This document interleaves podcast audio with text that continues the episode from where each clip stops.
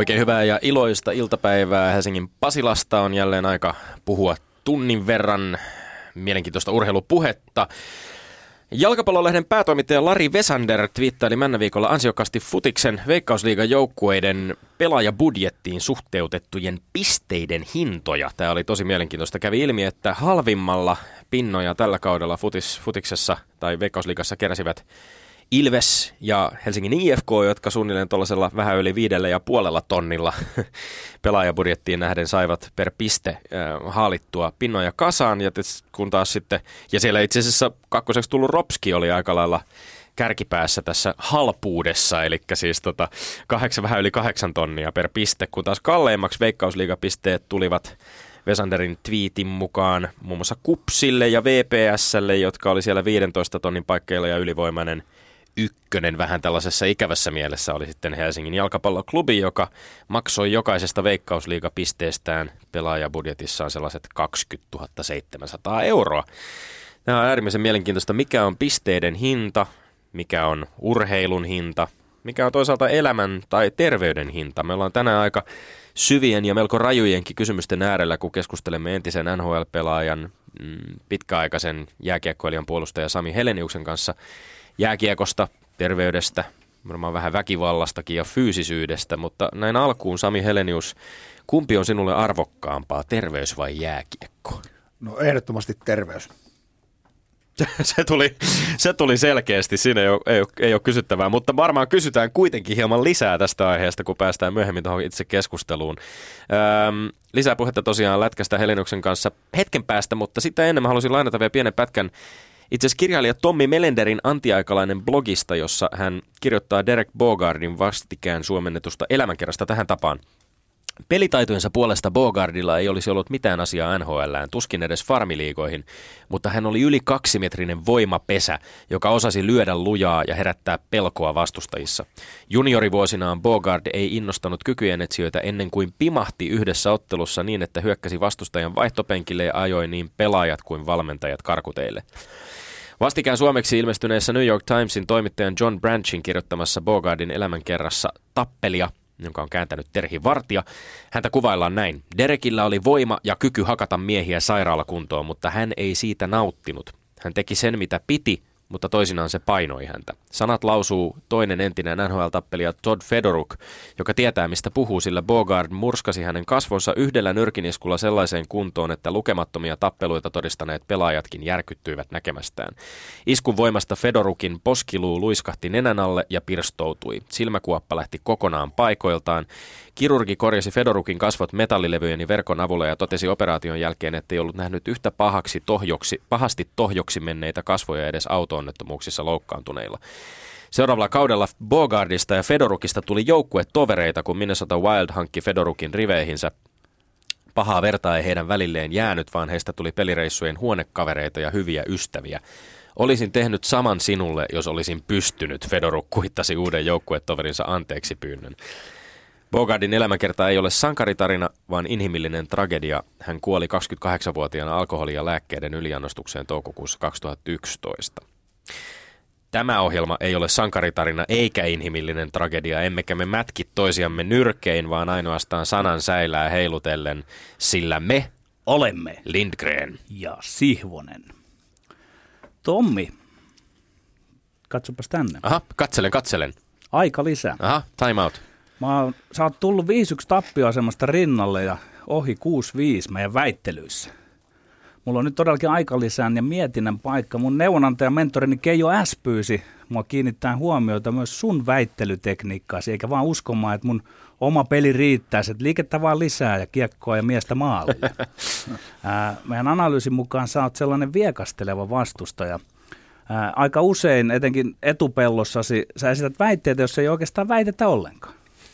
Sä pelaat räppiä ja houkuttelet muut ansaan vähittämään jotain. Saat tuomarin sympatiat puolelles, eikä mun auta kiljua, että melko puolesta, eihän tuo ollut väite eikä mitään. Ja selvästi sä käytät pelikirjanasi Googlea. Kun sä tuotat käsikirjoitustiimisi kanssa netistä niin pelitietoa mun pääni menoksi. Mä vanhan liiton urheilumiehenä perustan vain urheiluymmärrykseen ja kokemukseen. Onko tämä NIP pelitietoa. Mm, pelitietoa. Mm, mm, peli, peli. Äh, mä jätän kuultavaksi, miten jatkossa mä takakarvaan ton nörttipelisi ja sitä vastaan. Sitten sä pelaat myös hermopeliä. Kuulitko äsken, naurahtelet alentuvasti määrätyille manereilleni ja taktisille siirroilleni. Se ei ole reilua. Keijo S mukaan joskus vastaanottimen äärelle syntyy tunne, kun olisit jotain kautta vakoillut siirtojani etukäteen. Sanoin Keijolle, että ei se ole mahdollista. Keijo aprikoi, että luotko väittelymme aikana mielisteleviä katseita tuomarimme, onko sillä aina mukana sanantapa tai kaksi, jotka ovat suunnattu vieraalle ikään kuin voiteluksi. Että pitäisikö munkin alkaa tehdä niin?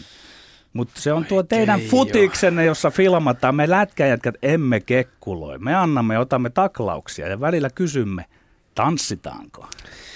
Voi Keijo, Keijo. Tottahan toki me tanssitaan.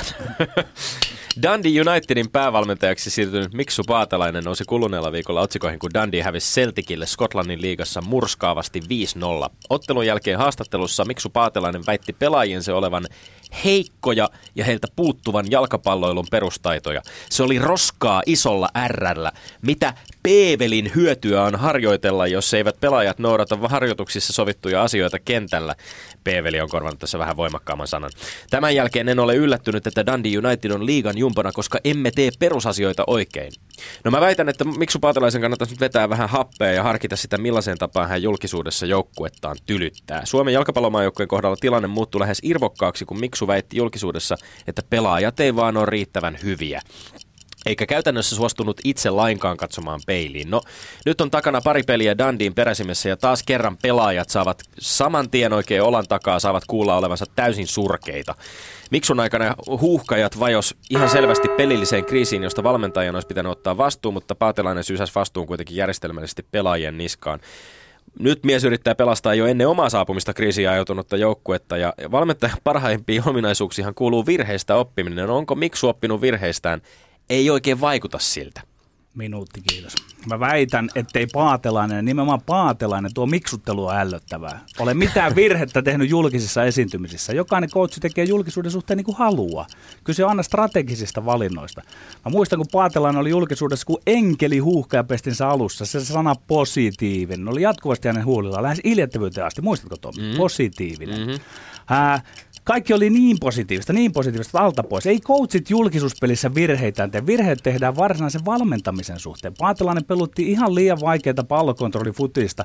Ja kun se ei luonnistunut tunnelma huuhkajissa laski, on sivuseikka, että Maido jo kaaduttua maahalla, Paatelainen avautui pelaajien taitotasosta julkisesti. Tai siis tavallaan Paatelainen myönsi siinä rivien välissä, vaikkei siellä tajuttu, että virhe oli hänen puolellaan, kun pelutti sellaista näin huonoilla pelaajia. Nyt taas se, mitä tapahtuu da- Dundee Unitedissa, on ihan oma lukunsa. Sillä ei ole mitään yhteyttä Paatilaisen tuottaman huuhkajat julkisuuden kanssa.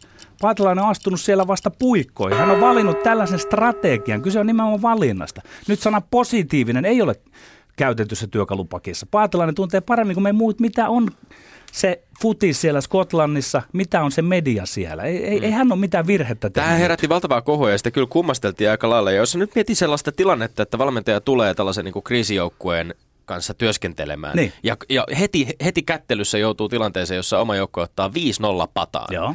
Ja sen jälkeen mennään, niin kuin, ra- hän, hän oli hyvin vihainen tässä niin kuin, tavassa, jossa hän sanoi, mm. että mitä, what's the fucking use of niin kuin, training? mit, mm. mitä, mm. mitä hito hyötyä on siinä, että harjoitellaan, jos ei pelaajat tee niitä asioita. Ja sitten sit kävi vielä syvemmälle tavallaan siihen, että, että se oli roskaa ja meillä pelaajilta puuttuu ihan perustaidot. Niin eikö tämä ole jollain tavalla sulla, jos ajattelet sitä, että valmentaja saapuu joukkueeseen valmentajaksi, uudeksi valmentajaksi, pitäisi jotenkin luoda henkeä nostaa sieltä kuopasta, niin tällaisella tavalla, kun niin, se tapahtuu. Siis tämä on yksi mahdollisuus mahdollinen strategia, että ottaa heti luulot pois julkisuuden kautta, mutta Tommi, mä voin kertoa sulle, että tässä voi myös olla ja käy joskus niin, että coachi sanoo pelaajille, että mm. mä sitten höpöttelen tuolla julkisuudessa mitä tahansa, niin älkää siitä välittäkö. Tämäkin on mahdollista, mutta jos vaan niin kuin tulkitaan sitä, että mitä sanasta sanaan se coachi nyt sanoo, niin saattaa mm. tulla tämmöisiä väärinymmärryksiä tai ei väärinymmärryksiä, vaan spekulatiivisia arvioita, mikä tämä sun väite tässä koko ajan on. Että Tää ei, on hyvä. Ei, se, ei se virhe ole missään tapauksessa, ei sitä tehdä niin sanotusti julkisuudessa, vaan ky, kyllä se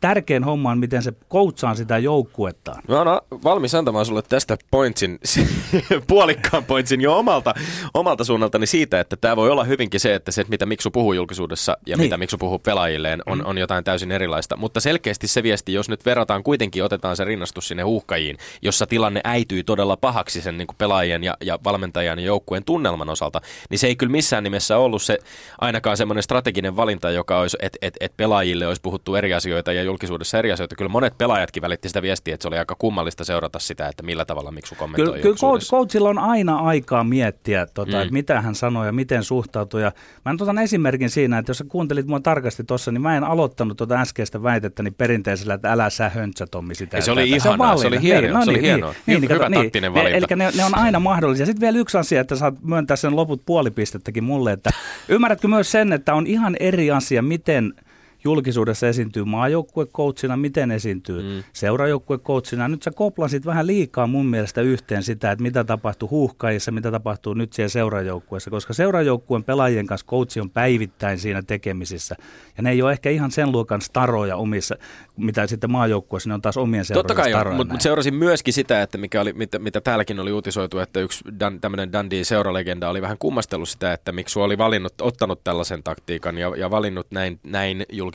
Ja totesi, että nuorien pelaajien kohdalla tämä voi olla ehkä niin kuin joukku, joukkueessa vielä semmoinen viimeinen lannistava tikki siihen, että miten sieltä kuopasta noustaan. No noustaan, siis, siis sitten taas sit, nämä seuralegendat on sitten taas oma kysymyksensä, Joo. että et, et, et, sä tiedät IFK, niin on- joo. Matti Haagman sanoo sitä ja tätä, niin ei, ei se välttämättä ole aina se sitten, minkä taakse voidaan mennä. Alright, mennään eteenpäin. No niin, mä väitän, että Jypin Jani Tuppurainen koki oikeusmurhan, kun liikan kurinpitäjä Sampo Liusjärvi mätkäsi hänelle peräti neljän ottelun pelikielon taklaus, taklauksesta, joka ei edes ollut taklaus. Ei Tuppuraisen mielestä eikä edes Liusjärven mielestä. Tähän on tultu, että voi saada kakkua taklauksesta, vaikka ei edes taklaa. Liusjärvi on tosin sääntöjä ja nykyisen tulkintatradition vanki. Säännön mukaan pelaaja, joka taklaa haavoittuvassa asemassa olevaa pelaajaa, joka ei ole tietoinen uhkaavasta iskusta tai joka ei pysty suojaamaan tai puolustamaan itseään. Ja jos kontakti kohdistuu taklattavan vartalon selkäpuolelta, tuomitaan rangaistus sellaista taklaamisesta. Okei, no edelleen sen säännön mukaan, kun taklattava pelaaja vahingoittuu sellaista taklaamisen seurauksena, rangaistukseksi tuomitaan ottelurangaistus. Ja nyt sitaatti siitä päätöksestä.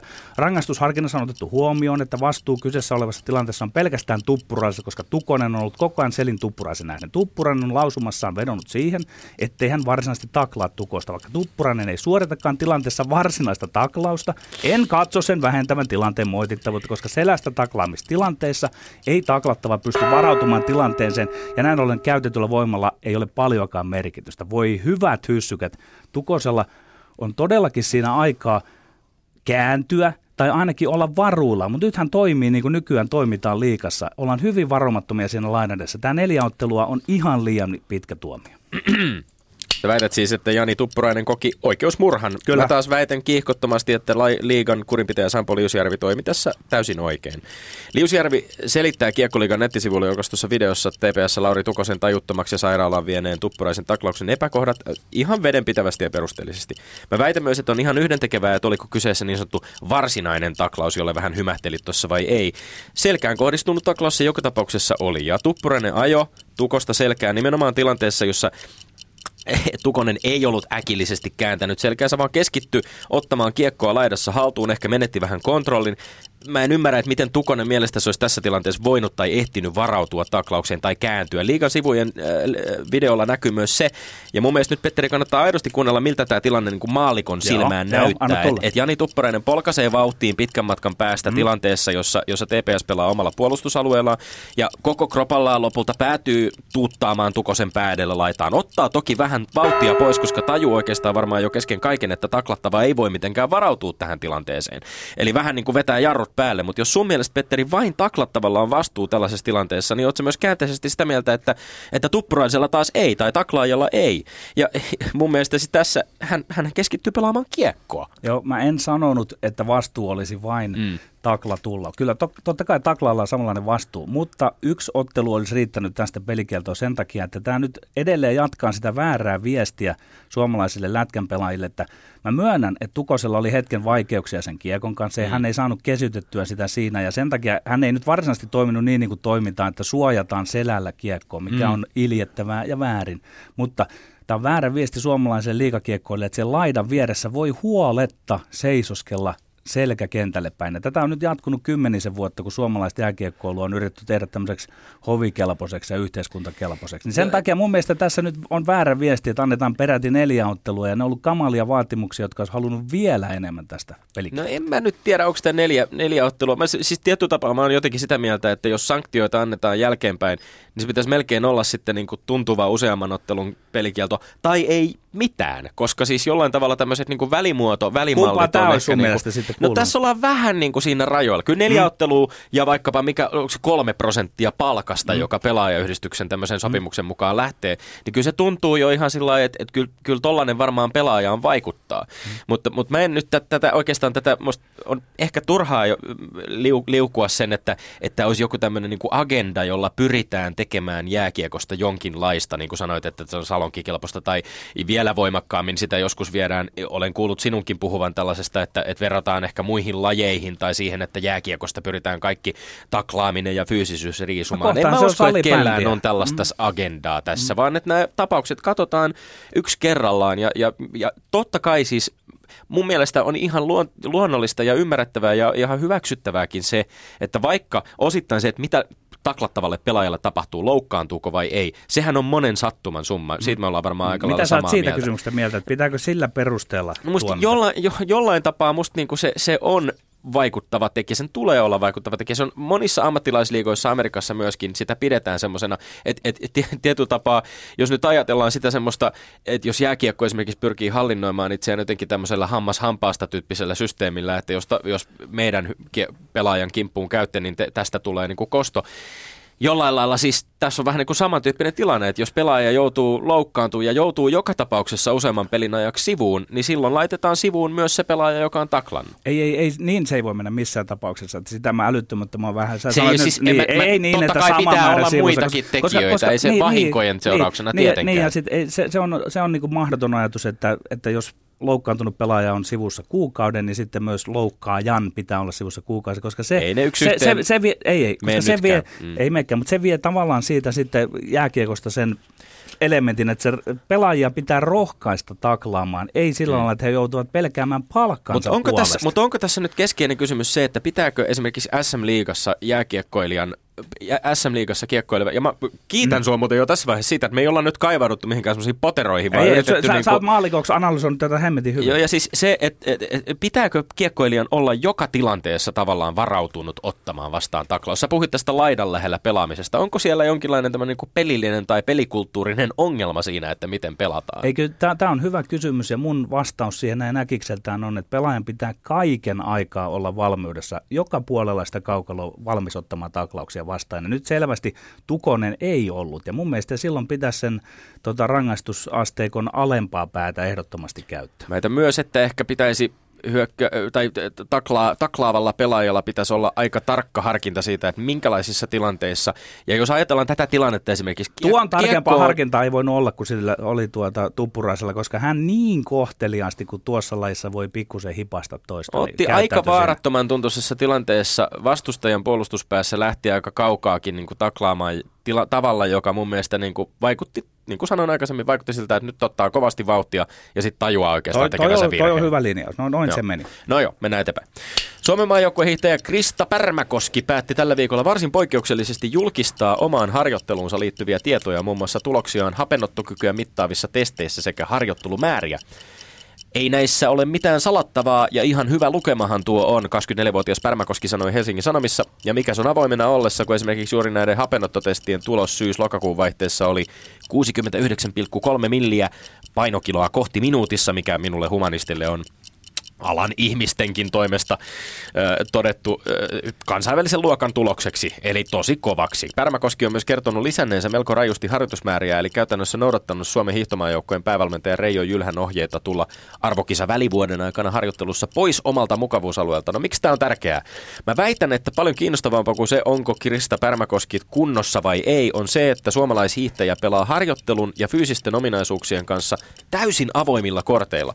Suomen hiihdon dopinghistoria huomioiden ja kestävyyslajeihin edelleen kohdistuvan epäilyjen hälventämiseksi tarvitaan juuri tätä. Tarvitaan urheilijoita, jotka ei salaile harjoittelunsa yksityiskohtia, vaan jakavat ne kaiken kansan sekä erityisesti alan asiantuntijoiden arvioitavaksi. Tämän jälkeen voidaan käydä entistä avoimempaa keskustelua siitä, pystyykö ihminen tällaisiin suorituksiin ilman kiellettyjä aineita. Tomi, nyt sä oot päässyt yön hiljaisena tunteena, kun oot viettänyt niitä Krista Pärmäkoskea ajatellen, niin todella ko- kokeellisen urheilupuheen äärelle. Sä Oho, päättelet joo. jotain, joka mulle ei edes juolahtanut mieleeni. Sun mielestäsi on kiinnostavaa harjoittelun fyysisten tulosten sijaan joku ihan muu, niinkö? Ää, eli tämä D-kysymys. Nyt mä arvostan sua, Tommi, vaikka joku urheilun varainkerumies sanoisi, että tuo tuollainen urheilun vihapuhetta. Ei se ole. Sä johtelet loistavasti tuota ajatusta, että tässä olisikin kyse kaikkinen myös doping-asiasta. Tosin mä väitän, että oot suorastaan kuutamolla siinä mielessä, että tämä tällainen uusi avoimuus todistaisi yhtään mitään suuntaan tai toiseen puhtauden tai aineiden suhteen. Kummallista on, että yhä valppaammaksi käyt D-kysymyksen suhteen, yhä sinisilmäisemmäksi sä tuut. Vain testaaminen toimii todisteena. Ja sekin aina sillä varauksella, että mitkä aineet sattuu sillä hetkellä näkymään niissä ja niissä testeissä. Ja viittasit tuossa, että nyt asiantuntijat tavallaan voi arvioida tätä tilannetta. Mä voin kertoa Tommi sulle asiantuntijoille tuossa treenijulistuksessa ei ole yhtään mitään uutta ja outoa, mikä kertoisi yhtään minkä. Ihan normaalia harjoittelua, pikkusen on lisätty harjoittelua, mutta, mutta toi, toi on mielenkiintoista, että sä yhdistit D, D-kysymyksen Ää, tähän. Tämä on mielenkiintoista. Mä, mä ensinnäkin siis vä, pää, päättelin täysin virheellisesti, että mitä mä tuossa tein. Mä en missään nimessä sano, että tämä todistaisi yhtään mitään. Totta kai vain testitulokset Lisää todistaa. Tämä, ja- lisää, ja- niin. tämä antaa mahdollisuuden parempaan ja avoimempaan arviointiin ja keskusteluun. Kai sinäkin ymmärrät sen, että doping-testauksen yksi keskeinen ongelma on nimenomaan se, että kaikkia ei välttämättä testaamalla saada selville, jolloin myöskin tällaisia fysiologisia asioita arvioivat ihmiset, asiantuntijat, voivat käydä sitä keskustelua, että jos ei ole näyttöä jostain, niin herääkö epäilys esimerkiksi siitä, että mikä jonkun ihmisen fyysinen suorituskyky on? Mä jatkan tuota sun ovella ajatusta, että jos tässä onkin kysymys tästä D-stä ja avoimuudesta, niin mullahan päinvastoin herää nyt kysymyksiä, että minkä Ei takia, minkä takia todistellaan nyt siitä. etukäteen kerrotaan, että, että kun tämä Pärmäkoski nyt ottaa valtavan loikan vuoden kahden sisään, että se on vain johtunut siitä, että on lisätty 30 prosenttia harjoittelua. Mulla nyt herää kellot alkaa soimaan. tässä, Siis että tätä uutisoitiin, että on poikkeuksellista, Sä että urheilija... Tommi mut aika mielenkiintoisille vesille. Mä en ymmärrä, mihin mä johdattelin sut, koska sä tunnut olevan ihan omissa keloissa kiinni, mutta musta, mä pidän sitäkin jo vähän kummallisena, että jos sä ajattelet, että vain doping-testeillä on merkitystä, vain sillä, mitä, mikä testeissä näkyy. Kun sä itse täällä olet moneen kertaan jaellut kaikenlaisia epäilyjä ja tuomioita mm. ilman mitään testejäkin siitä, että ihminen ei juokse 100 metriä alle 10 sekunnin ilman kiellettyjä aineita. No ei, siis se on, se on taas ihan eri keskustelu. Että kyllähän ihmisillä jotkut rajat on ja sitten jos se työntää kuulaan yli sanotaan nyt kah- 20 metriä, niin eihän niin kuin puhtaan konsteen mies työnnä yli 20 metriä. Se on ihan eri keskustelu se. Katsotaan millaisen keskusteluun päädymme kohta tuomarimme kanssa. Ylepuheessa Lindgren ja Sihvonen. No niin, Sami Helenius. Yleensä se on ollut niin päin, että tuomari on tunkeutunut sinun ja vaikkapa Pasi Nielikäisen väliin. Nyt sä saat irrottaa tuon Terjeri Lindgrenin mun nilkastani ja tuomaroida parhaaksi nimeämällesi ja näkemällesi tavalla tämän kolmen kohdan vääntömme. No Anna joo, vaan. mielenkiintoista keskustelun tynkää tässä kyllä joo ja, ja hyviä niin kuin kahdenlaisia mielipiteitä. Tuo ensimmäinen äh, kysymys tuon Paatelaisen Miksun tavasta toimia, niin äh, mä oon vähän sitä mieltä, että tota, oli sitten uusi seura, mihin sä meet tai muutenkin, että, että nämä tämmöiset negatiiviset asiat, ne pitäisi suljetun ovin jengin sisällä hoitaa. Ja sitten medialla antaa vähän semmoista solidaarisempaa palautetta. Eli tavallaan vä- päinvastainen tulkinta kuin se, mihin Petteri ehkä päätyi siinä, että ehkä, ehkä siellä suljettujen ovien takana on annettu eri viestiä kuin Niin, et, et, tota, ää, ää, se on kuitenkin, ää, tuossakin kyseisessä keississä 5-0 käkeä jalkapallossa on aika paljon, niin ymmärrän kyllä ammattivalmentajan, että sieltä savukorvista nousta mennään koppiin ja jonkinlainen palaute pitää antaa, mutta Mutta mut, niin kuin sanoin, mieluummin käsittelee sen siellä ytimessä ja sitten antaa medialle vähän semmoisen laimeemman version, että tota, nyt tälleen pelaajana itsekin muistaa joskus, niin ei se hirveän kiva lehdistä lukea sitten. Mm seuraavana päivänä näitä negapalautetta. Että kyllä mä tästä... Joo, et, et itse asiassa mäkin kyllä, kun on valmentanut, niin on kannattanut just tota, mutta mä vaan siinä niin pohdiskelin sitä, että toisella ainakin strategia on mahdollista, mm. me ei mm. voida sitä tietää. On, mutta, jokais, että, jokaisellahan on omat tyylinsä, ei kahta kyllä, sanaa. On, on pelaajilla ja valmentajilla, mutta kyllä mä niin tästä ykkösväittelykohdasta, niin kyllä mä veikkaan, että Tommin pistepussi tota, täyttyy yhdellä pisteellä. Olisittepa nähneet tuon tuulit. ja sitten on pakko ottaa vielä tuosta toi mm. homma, kun puhuitte tuosta huuhkajapestistä, että kun Paatelainen kaasi, kaatoi koko tota, huuhkajien huonon menestyksen niin pelaajien niskaan, niin eihän se nyt näin voi mennä. Siellä on vastuu on pelaajilla, valmentajilla, joukkueen johdolla. Mm. Kaikilla näillä tahoilla. Että et sä voi pestä omia käsiä tuosta hommasta noin selkeästi. Kyllä. Ja sitähän mäkin tuossa vähän kommentoin, että tavallaan siinä kiertäen kaartaen Paatelainen myönsi, että hän peluutti väärää pelitapaa, jos kerran sitä taitoa ei ole. Oh, että, niin. et, en tiedä, ei varmaan niin, tietoisesti tehnyt, välissä. mutta, niin, mm. mutta niin kuin, tavallaan tuli syyllistäneeksi itsensä, vaikka ei se ollut ehkä tarkoitus. Ja tosta kiinni kanssa tuohon hommaan, että, että väärää pelitapaa väärien pelaajien kanssa, koska tota, okei, jokaisella coachillahan se oma tapa, oli sitten laji mikä tahansa, mitä sä lähdet ajaa sisään. Mutta jos se kohderyhmä, eli pelaajat ei ole sen mukaisia, sitten täytyy coachin vahtia sitä omaa pelitapaa. Se on mm, vaan fakta. Mm, aivan. Niin aivan. jos vielä viedään, nyt anteeksi vaan toi ajatus vielä pidemmälle, niin silloin pitää palloliiton coachia valitessaan tietää ja myös se, että mikä tämä pelaajien taitotaso on. Et ehkä nyt saattaa, kun tämä pakke tulee, niin kohdata jopa ihan hyvinkin suomalaista jalkapalloa taitotaso plus sit pelitapa. En tiedä. Niin nimenomaan liiton tietää, mitkä on sen coachin hakemat ne pelilinjaukset ja katsoa sitten sen kohderyhmän, niin valita sitten se oikea käskiä sieltä. Kyllä, siellä oli, oli kiinnostavia kommentteja. Että siis eilen Hans Bakkelta siitä, että on apuvalmentajat on, on suomalaisia, maalivahtivalmentaja on suomalainen, hänen nimensä melkein voisi arvatakin.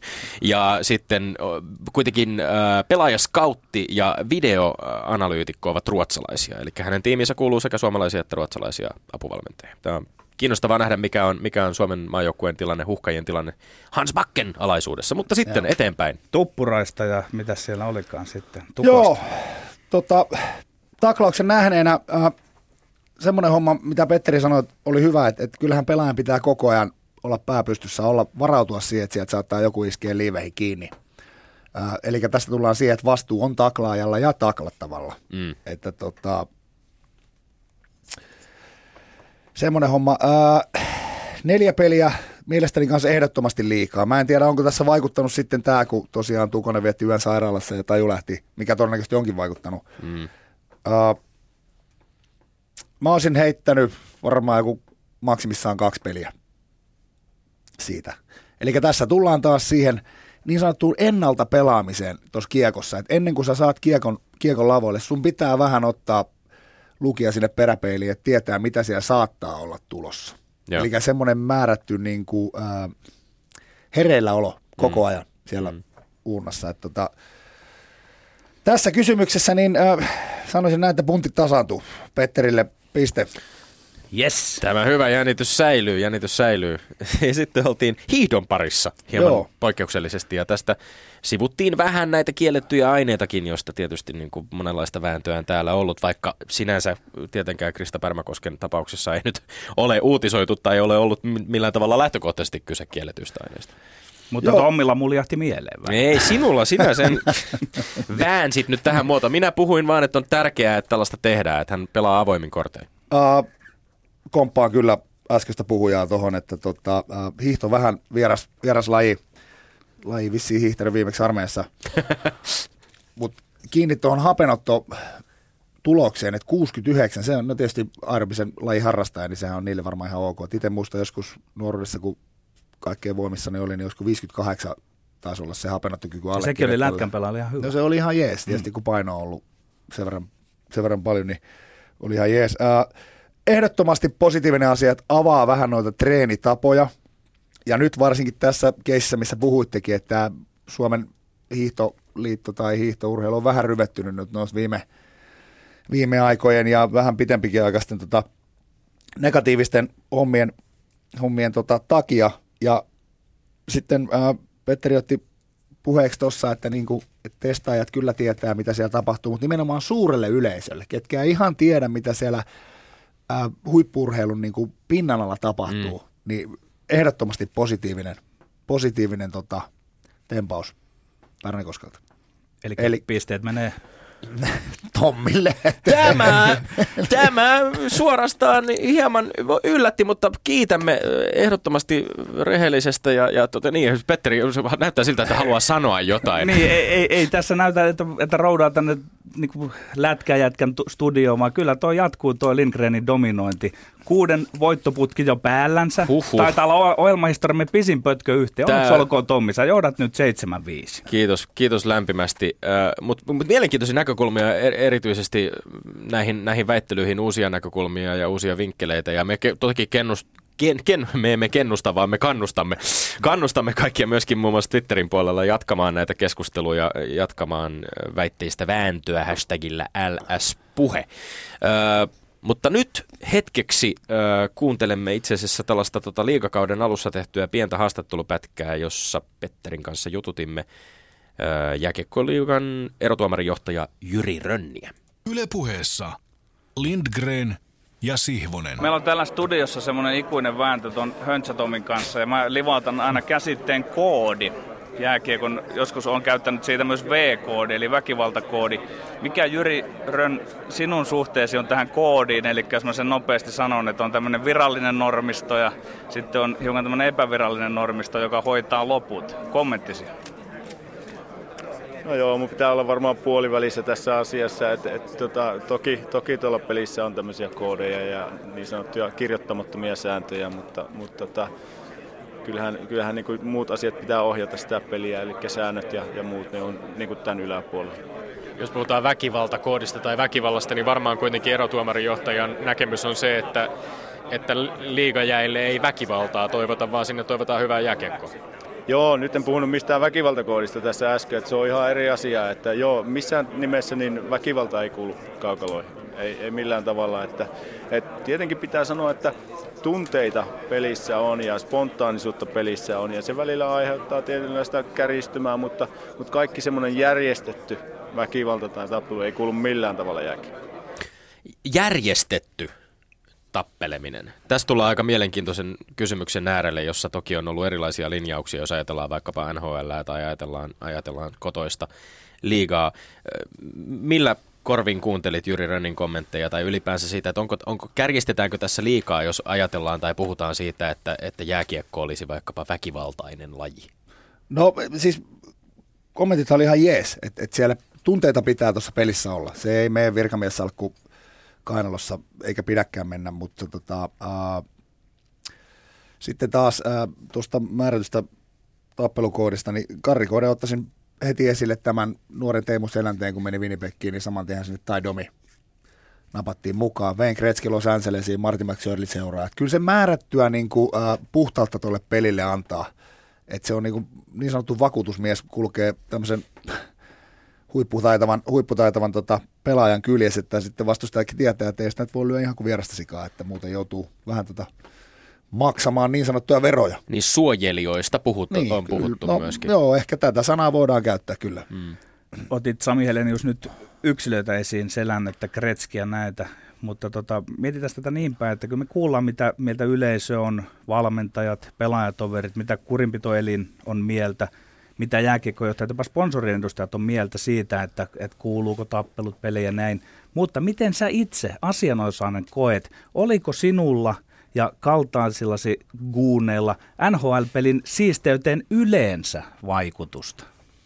Uh, kyllä mä uskon, ja nyt on heti otettava kiinni tuohon kaltaisillani guuneilla kiinni. Et mä en itseäni kyllä luokittelisi guuniksi, että se on eurooppalaisen kiekkokasvatuksen saanut. Et tota, Okei. niin sanottuja, no taitokiekko, sekin menee sitten vähän toiseen ääripäähän, mutta tota, kuitenkin, että jääkiekkoa täällä on opittu pelaamaan. Minä Ehkä- joka tapauksessa kutsun sinua kuuniksi tänään, No, haluat tai et, mutta, sua- ei, ei, mutta Su- ymmärrän pointtisi. Avata, avataan Joo. pikkasen suurelle Ero, niin. yleisölle, la, ehkä sille, sille vähän vähemmän jääkiekkoa tuntevalla yleisölle. Mikä ihmeen guuni? Mi, mistä tässä ylipäänsä niin kuin puhutaan? No semmoinen vanhan liiton, silloin kun ennen vanhaan nhl itse kun meni, niin oli siellä vielä sitä kulttuuria aika paljon käytössä, että näitä jätkiä, mitkä istuu penkillä pelaa sen pari minuuttia ja sitten tietää, kun jäälle menee, niin sitten tässä tullaan ehkä aasisiltaan pitkin tähän niin sanottuun järjestettyyn tappeluun. Mm. Et sitten niin kuin joka joukko niitä oli, ja tota, aika usein ne sitten kahdet niin kuin vastakkain jälleen, jälleen tota, osuivat, ja, ja, ja maalinteko pelitään, mutta mut kyllähän se yleisö siitä syttyy. Eli, käy, kahta sanaa. Eli se. käytännössä voisi ajatella, että nämä, nämä guunit ovat, jos nyt sitä vielä tämän lajin vihkeytymättömille selvittää, niin ne on vähän niin kuin niitä jääkiekkopelaajia, jotka oikeastaan voisivat olla siellä kaukalossa tai kaukalon laidalla ilman mailaa, koska eivät sillä oikeastaan juuri mitään tee. Periaatteessa, ja mä sanoisin näin, että se, se on semmoinen ehkä katoava kansanperinne. Mm. Ja vielä mä haluan palata siihen, Sami Helenius, että miten sä itse koit, että siistikö se sitä peliä, kun, kun siellä oli olemassa tämä kuunilaitos, mitä nimeä nyt sitten käytetäänkin. Sitten sä tulit sieltä aikanaan takaisin Suomeen ja, ja kun sanotaan ja puhutaan, että NHL-peli tietyltä osin oli siistimpää, ei lyöty mailalla, ei taklattu selkään, niin, niin oliko se tämä tavallaan niin kuin pelotteen uhka siellä taustalla, että oli pidettävä otteet siistinä – sen takia, että koska oli vaara, että sieltä Helenius tulee niskaan. Miten sä rehellisesti kun vastaat, niin koitko, että se teidän vaikutuksenne oli peliä siistivä vaikutus? Ehdottomasti, ei kahta sanaa. Kyllä se vaan niin kuin sanoin, että tota, semmoiset niin sanotut koiruudet jäi, jäi tuota, ää, pois. pois. Et tietysti kovahan tässä pitää pelaa jääkiekkoa ja, ja kovalla sydämellä väliin. Sieltä tulee semmoisia ylilyöntejä ja taklauksia. Ne on sitten taas näitä spontaaneja taklauksia, mitä tuossa Juri, Jyri Rönninkin kanssa tai kuultiin hänen haastattelussaan, mutta tota, kyllä, kyllä niillä oli mun mielestä selvästi niin, kuin, niin sanottu puhdistava vaikutus tuohon jääkiekkoon. Tuleeko Tommilla tuohon kysymys mielessä? Vähän nyrpistit nenää. Ei, mä, mä, jäin tuli, niin. mä, en nyrpistele, mä kuuntelen, kuuntelen mielenkiinnolla. Siis tää, mä jäin miettimään sitä, että kun totesit, että et, et, et vierastat tätä, tätä sanaa guuni ja, ja olet saanut kuitenkin eurooppalaisen kiekkokasvatuksen, jossa varmaankaan Mieleen tulee se, että jos nyt var, varmaankaan siis sinulle nuorena kiekkoilijana ei ole tullut mieleen se, että sä päätyisit jonkinlaisessa tappelijan tai poliisin roolissa lopulta pelaamaan nhl kiekkoa. Mitä, m- miten luulet, että vaikkapa sanotaan 13-vuotias Sami Helenius kie- kiekkojuniori niin reagoisi siihen, jos, jos pääsisit nyt aikakoneella matkaamaan hänen luokseen ja kysymään siltä, että, että miltä, miltä tällainen ura kuulostaa? No voisin sanoa, että mitä sä jää höpiset, että tota, eihän tota, Toi, äh, Minulle mi- vai, vai hänelle? niin, sille aikakoneelle matkustaneelle Joo, okay. vanhemmalle Heleniukselle. Kyllä. Tuota, äh, se tuli siellä äh, Valtameren takana vähän äh, äh, maassa maan tavalla periaatteella, että tota, siellä pienemmät kaukalot. Mulle sanottiin heti ensimmäisessä treeninkämpillä, olisiko ollut tämä tsekkiläinen coachi, olisiko Leeneri, millä aika mahtavilla kalapuikolla taitaa vieläkin painaa, oli Kälkärin tota, coachin staffissa siellä ja sanoi, että pelaa niin kuin iso mies. Ja, ja, tuota, ja vähän vihjasi tällä. No vähän joo, ei sanonut suoraan, että tapella, mutta pelaa niin kuin iso mies. Ja tuota, jokaisellahan meillä tuolla kiekon parissa pelaavilla, ja varsinkin ammattilaisilla kun pääset, sulla on joku vahvuus, minkä takia joukkueessa haluaa. Ja se piti tuoda esiin, että tota, kyllähän siinä niin kuin määrätty semmoinen oma koeaika, Samikin kävi läpi varmaan vuoden verran siinä, kun piti pistää vaan nenälikaseksi ja ottaa tota, alkuun varsinkin niin vähän enemmän tota osumaa, mutta, mutta, mutta sitten taas, taas sanon tämän, että maalintekopeli tämä on, ja, ja sana Kuuni ja Sami ei ehkä, ehkä kohtaa, mutta kun sä oot valmis tekemään sen oman haavees eteen ihan kaikki, niin se oli, oli vaan pakko ottaa. Et muuten en olisi yhdeksää vuotta siellä Pohjois-Amerikassa viettänyt. Ottaa nenän likaiseksi, ot, käytännössä siis myöskin saada tur, tai siis tulla lyödyksi. Kirjaimellisesti, eikö, se, niin kuin, eikö se ollut aika, aika uutta ja hätkähdyttävää kuitenkin no, varmaan kiekkokaukalossa kokea? Oli, oli, ei se, ja sitten nimenomaan tämän henkisenkin puolen kanssa, että sitten kun sille tielle lähti, niin tota, sitten se määrätyn pelon kanssa eläminen, pelejä semmoinen pitää se balanssissa ja niin kuin kanavoida se oikein, niin, niin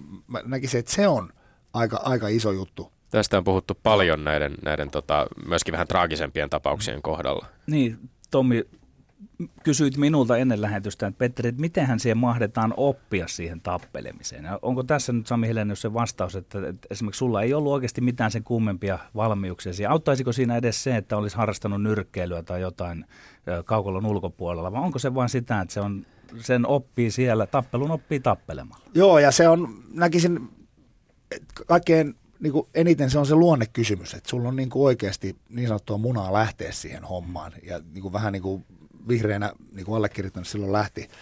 Ja tota, tuossa sanoit, että onko mitään hyötyä nyrkkeilytaustasta, niin me käytiin silloin äh, Farmin ekana vuonna, siellä oli pari tappelia, Todd Simpson ja Barry Naikkainen, niiden kanssa käytiin kehässä iskemässä, mutta se on ihan eri laji sitten, kun sä oot niinku tennarit jalassa ja, ja kehässä, kun se, että sulla on luistimet jalassa, niin se on ihan aivan, aivan eri, tota, eri laji, niin kuin sanoin. Mua kiinnostaa se, että miten tämä koko prosessi menee. Eikö niin, että siis sinäkin olet ottanut ö, tappelumatseja, mitkä on ennalta sovittu. Niin miten se koko prosessi menee? Missä vaiheessa? Otetaanko sitä siellä pelien ulkopuolella yhteyttä siihen vastustajan guuniin ja sitten, että et, tota, nyt tänään tai huomenna sitten kun se matsi on, niin sitten mennään. Ja sitten kerro vielä kerro se prosessi, miten se etenee ja sitten ota vielä kiinni niistä, että miten se koko päivä lähtee siitä. Ollaanko siinä jännityksessä ja pelon tilassa ja mitä kaikkea siihen kuuluu?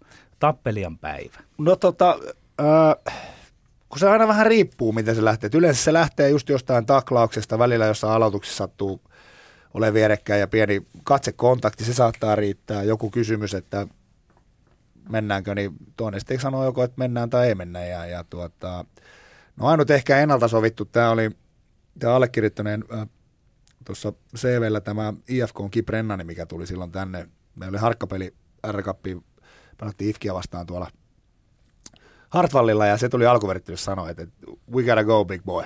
Ja mä sanoin, että mennäänkö nyt heti sitten, että saadaan se alta pois. Sanoin, että ei, että ei mennä tänään, vaan sitten kun sarja alkaa, kun mä olin sitten pari päivää päästä siinä toi liikaa vaan. Että okei, että ei siinä. Ei siinä. Ja nyt on pakko tunnustaa, että, että tämmöiset niin, niin sanotut ennalta sovitut tappelut, että kun ei tule spontaanisti ja sä kerkiit ajatella niitä, niin aika piinalliset pari päivää oli. Tätä ehkä tarkoitin. Joo, että tota, äh, kyllä siinä, joo, sai, sai kanavoida tosiaan noin niin sanotut pelko, pelkotilansa oikein. Mä, mä haluaisin vielä tarttua sit siihen itse tilanteeseen, siihen tappelutilanteeseen. Niitä on varmaan tietysti niin monenlaisia tilanteita, kun, kun, kun nyt vaan voi kuvitella olevan ja, ja erilaisia vastustajia ja, ja syyt siihen, että miksi tämä on niinku roihattanut siinä tilanteessa, niin on varmaan monenlaisia myöskin, mutta mitä siinä kiekkoilija, tappelija miettii siinä tilanteessa? Onko se vaan, että nyt toi toinen kaveri pitää saada niinku jäähän? Tota, ää... Tai, tai niin, mikä se ajatus kulku siinä on? Itse tilanteessa, kun sulla adrenalin virtaa, niin kyllähän sä yrität lyödä niin, niin kovaa ja painavia iskuja kuin pystyt. Mutta tota, sitten sen tilanteen jälkeen ja varsinkin Pohjois-Amerikassa, niin, niin tota, peli päättyy siihen ja aika usein se on silleen, että samana iltana niin jätkät kilisittelee kaljamukeja. Että se kunnioitus siellä näille tappelijoille toisiaan kohtaan on aivan valtaisa. Sä, mä vielä nopeasti Wikipediasta, kun katsoo Sami Heleniusta, sen lukee, että Calgary Flames varasi Heleniuksen NHL vuonna 1992 viidennellä kierroksella varausnumero 102. Helenius oli, Helenius oli ensimmäinen suomalainen tappelijan roolissa ollut pelaaja. Hänelle kertyi tappeluita NHL sekä farmiliigoissa yhteensä 85. Öö, hän pelasi NHL-uransa aikana 155 ottelua, jossa teki tehot 2 plus 4, 6 ja jäähyminuutteja kertyi 260. Mi- miten, öö, Ymmärrätkö ollenkaan ihmisiä, jotka, jotka kokevat, että tämä jollain tavalla tuntuu irvokkaalta tai että tämä on jopa niin kuin jääkiekkoilulle jotenkin haitaksi? Että et, eihän jääkiekossa pitäisi tappelemisesta olla. No totta kai kyse. ymmärrän. Ei siinä. Nyt ehkä taas otetaan siihen kiinni, kun puhuttiin tuosta Pärnäkosken tilanteesta, semmoinen tavallinen yleisö, mikä ei tiedä ihan mitä pinnan alla tapahtuu, niin nehän saattaa ajatella tuommoista. Mä oon kohdannut niin tosi paljon sitä, ja varsinkin kun Suomeen tuli, niin tota, semmoista, semmoista tota, asennetta, mutta to, mm, en mä sitä ole sen enempää ruvennut selittämään, että ne ymmärtää, ketkä ymmärtää, ketkä ei ymmärrä, niin ei ymmärrä. Että tota, Entä niitä ihmisiä, jotka ajattelee, että tämä tappe, tappelut lätkässä oli tavalla, on tavallaan ollut aikansa ilmiö ja se juna meni jo? Vai onko se, onko se tietyssä mittakaavassa kuitenkin sellainen, jonka pitäisi edelleen kuulua? Niin tätä ajatusta voi jatkaa NHL. Nythän NHL mm. tätä kuunilaitosta ollaan vähän niin kuin sivuun. Niin. Kyllä, mutta, kyllä. mutta sitten taas mun silmin siinä, niin jossain määrin, kun päähän kohdistuneet taklaukset ja muut on lisääntynyt, niin, niin näetkö sä sen hyvänä asiana, että tämä kuunilaitos ollaan nyt tavallaan niin kuin kitkemässä pois sieltä? Ei se niin kuin, siis ehkä vähentämässä voisi olla oikea sana, mutta ei kitkemässä pois. Just nimenomaan sanoin, että näitä niin, kuin, niin sanottuja törkeitä vahingoittavia taklauksia, niin kyllä ne vaan oikeasti silloin ennen vanhaa, niin aika vähän niitä nähtiin.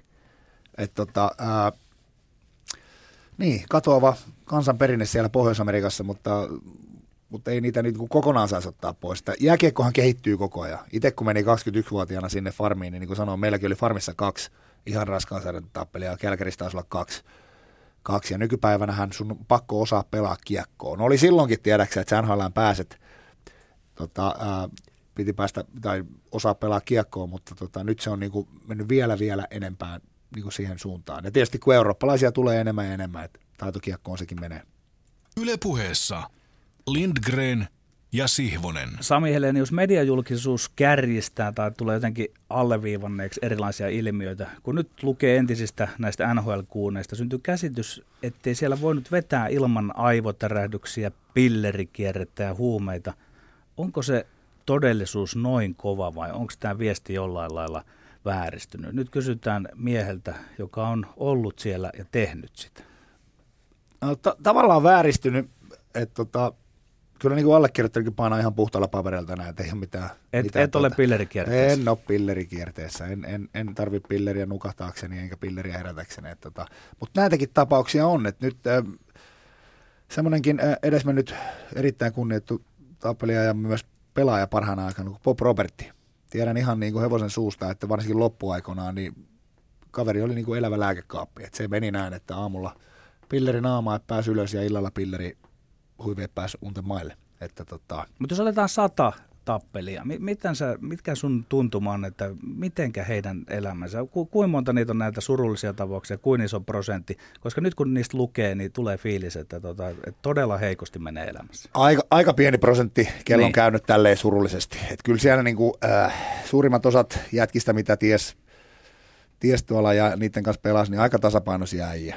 Et niillä oli se semmoinen taito, että kun sä lähdet hallilta, se jää sinne se elämä, sit sä meet muualle elämään, sulla on perhe. Ne oli erittäin tota, rakastavaisia perheisiä suurin, suurimmat osat, että niitä oli pakko unohtaa se jääkiekko, että sä et pysty 247 vetämään lätkää, koska muut- muutenhan se meloni olisi, olisi tota, haljennut. Uh, niin, surullisia tapauksia sitten nuoruudessakin oli, että nämä jätkät, kellä ei ollut perhettä, niin sittenhän se jäi junnaamaan ja sitten tuli näitä negatiivisia efektejä, kuten alkoholi ja ehkä pillerit. Niin, ja mihin varmaan liittyy tämä, mitä, mistä puhuit aikaisemmin, myöskin se pelko ja semmoinen myöskin, niin kuin, että on, on, on, joutuu emotiona- emotionaalisesti olemaan aika kovassa paikassa jatkuvasti. Joo, ja sun piti jollain tavalla se pelkotila saada hillittyä, että, että jos ei sulla ollut perhettä tai mihin saat keskittyä, mm. vaimo tai lapset, niin sitten se oli toinen vaihtoehto, oli tämä. Mm. Mua kiinnostaa tietää siinä, kun siinä pelätään, niin pelätäänkö siinä fyysistä löylyä, että saa kipua, vai onko siinä enemmän kysy mieskunniasta, sen menettämistä, vai jotenkin näiden molempien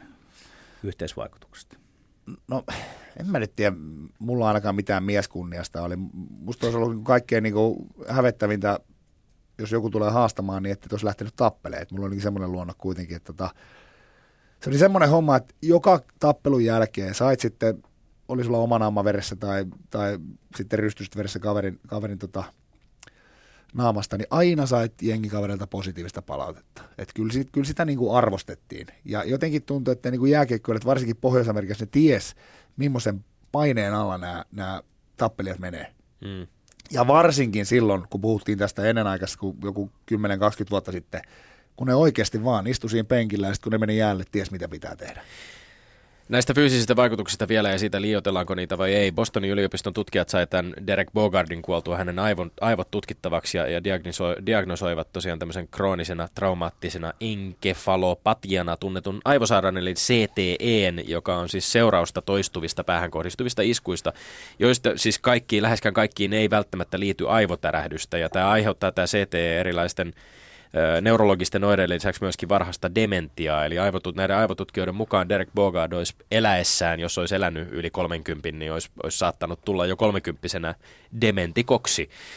Mä mietin vielä sitä, että et, et, suhteessa niin kuin omaan terveyteen tai vaikkapa näihin yksittäisiin tapauksiin, jossa ehkä tämä kumuloituva vaikutus siitä, että on ottanut paljon iskuja päähän. Oletko sä koskaan pysähtynyt miettimään sitä, miten monta kertaa oman peliuran aikana vaikkapa näiden ta- tappelujen seurauksena tai muissa tilanteissa valot sammuivat hetkeksi tai minkälaisia vaikutuksia sillä saattaisi olla omaan terveyteesi? Puhuit alussa, sanoit, vastasit ihan lähtökohtaisesti, kun kysyin silloin lähetyksen alussa, että terveys on ehdottomasti tärkeämpää kuin jääkiekko.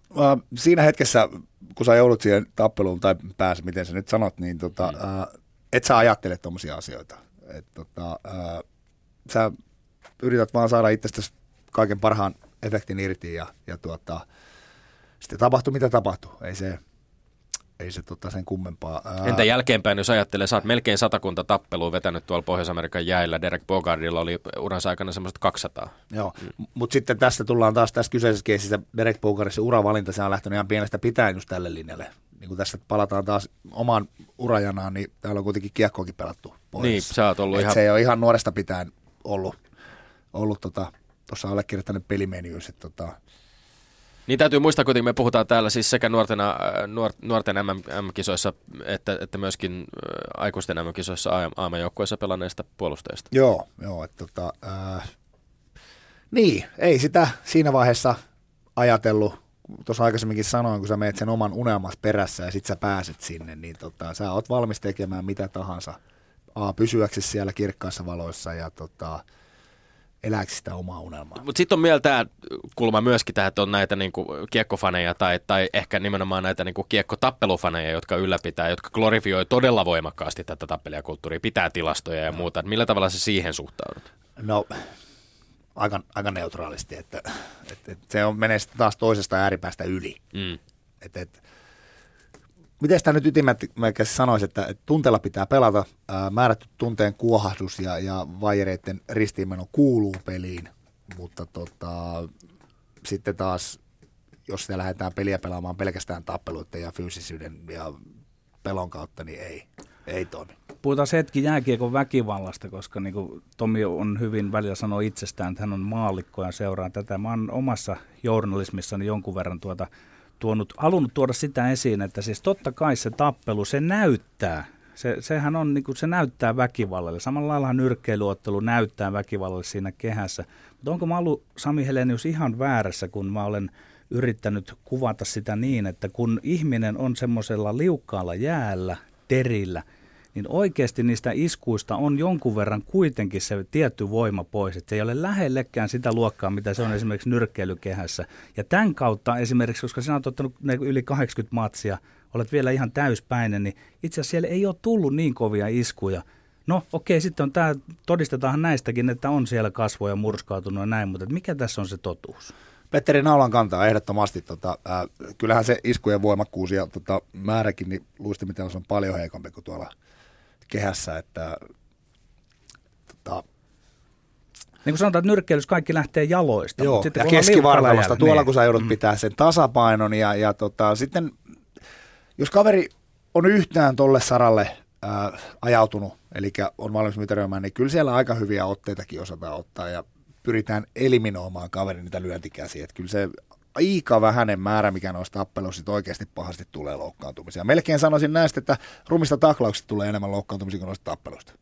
Niin, tämä on oikeastaan se asia, mitä ehkä on, kun on näitä juttuja, mitä tuosta Pärmäkoskesta puhuttiin, että sisäpiiri ymmärretään jotain, no me ymmärretään se, että, mutta tietysti sitten on taas se, että kyllähän myös jääkiekkoulun piiristä tulee merkittäviä henkilöitä. Alpo Suhonen on suorastaan kääntänyt takkinsa, että hän, hän on itse joskus käskyttänyt tappelemaan, mutta nyt sitten Alpo on viisastunut ja vanhana väistyvänä uroksena nyt sitten ikään kuin on, on eri mieltä näistä Kyllähän tämä asioista. jakaa voimakkaasti myös Niin. kiekkopiirejä. Ehdottomasti.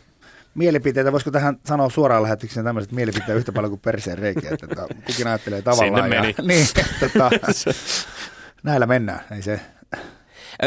Twitterissä ö, Mikko Toivainen muun muassa nimimerkillä toimi yksi, yksi kysyy, että muuttiko roolisi kaukalossa sinua ihmisenä? Ja tämä oli mun mielestä jotenkin kiinnostava kysymys, varsinkin kun ehkä puhuttiin vielä siitä, että miten reagoit itse siihen eurooppalaisen kiekkokasvatuksen saaneena pelaajana Pohjois-Amerikassa, kun, kun ensimmäistä kertaa tavallaan ymmärsit, että mikä se sun rooli siellä on. Ää, muutti sinänsä, että tietysti Suomessa kun lähti ää, pelaamaan juniorina, sun on se määrätty paine menestymiseen ja, ja päästä noihin maajoukkojen hommiin ja tälleen. Mutta tuolla nimenomaan se paineensietokyky. Mä väittäisin, että aika hyvin pystyy sen handlaamaan. Että silleen ää, ehkä tasapainoisempi ihminen ja, ja, ja omien tunteittensa paremmin kontrolloiva tuon valtameren ää, keikan jälkeen kuin ennen sinne lähtiessä. Kiinnostavaa, tämä on varmaan vastakkainen näkemys kuin mitä moni voisi kuvitella. Mm.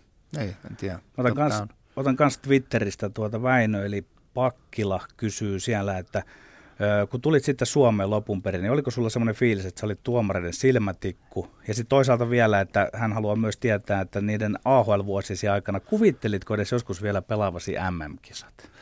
Uh, Silmätikku MM-kisat. silmätikku ensi en todellakaan. Et kyllä mä, mulla on semmoinen mentaliteetti ollut aina, että nyt nykyään kun coachaa, niin, niin mahdollisimman vähän antaa tuomarille sapiskaa. Että kyllä ne kaikki minuutit oli enemmän tai vähemmän itse aiheutettua, että ei se.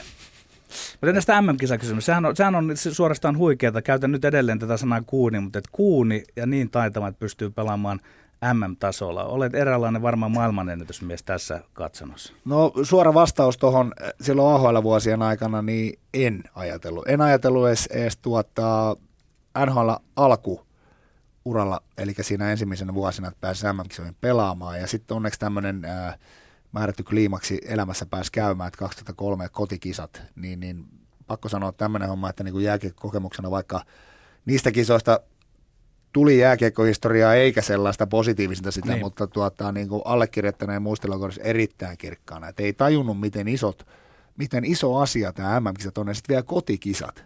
Että se isänmaallisuus siellä kopissa ja katsomassa, se oli jotain ihan, ihan valtaisaa.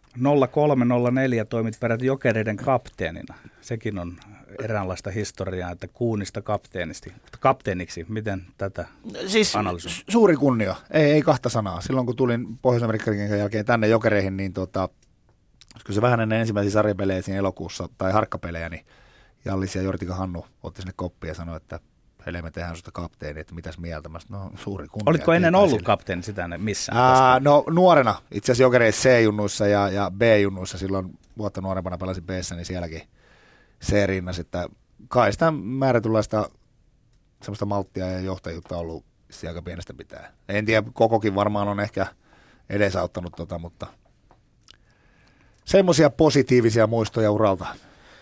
Tästä varmaan keskustelua voisi jatkaa loputtomiin. Tämä on, on ja, ja, toivon mukaan se Twitterin puolella myöskin jatkuu, mutta tota, toivottavasti ollaan päästy tässä jonkinlaiseen alkuun ja päästy avaamaan myöskin tätä kiekko tappelijan ö, näkymää, millä tavalla se maailma, ö, maailma pelaajan, pelaajan silmistä näyttäytyy. Lämmin kiitos Sami Helenius, että pääsit tänne käymään. Hei ilo minun puolellani. Aina ihana jutella asiantuntijoiden kanssa jääkiekosta ja varsinkin omasta menneestä urasta.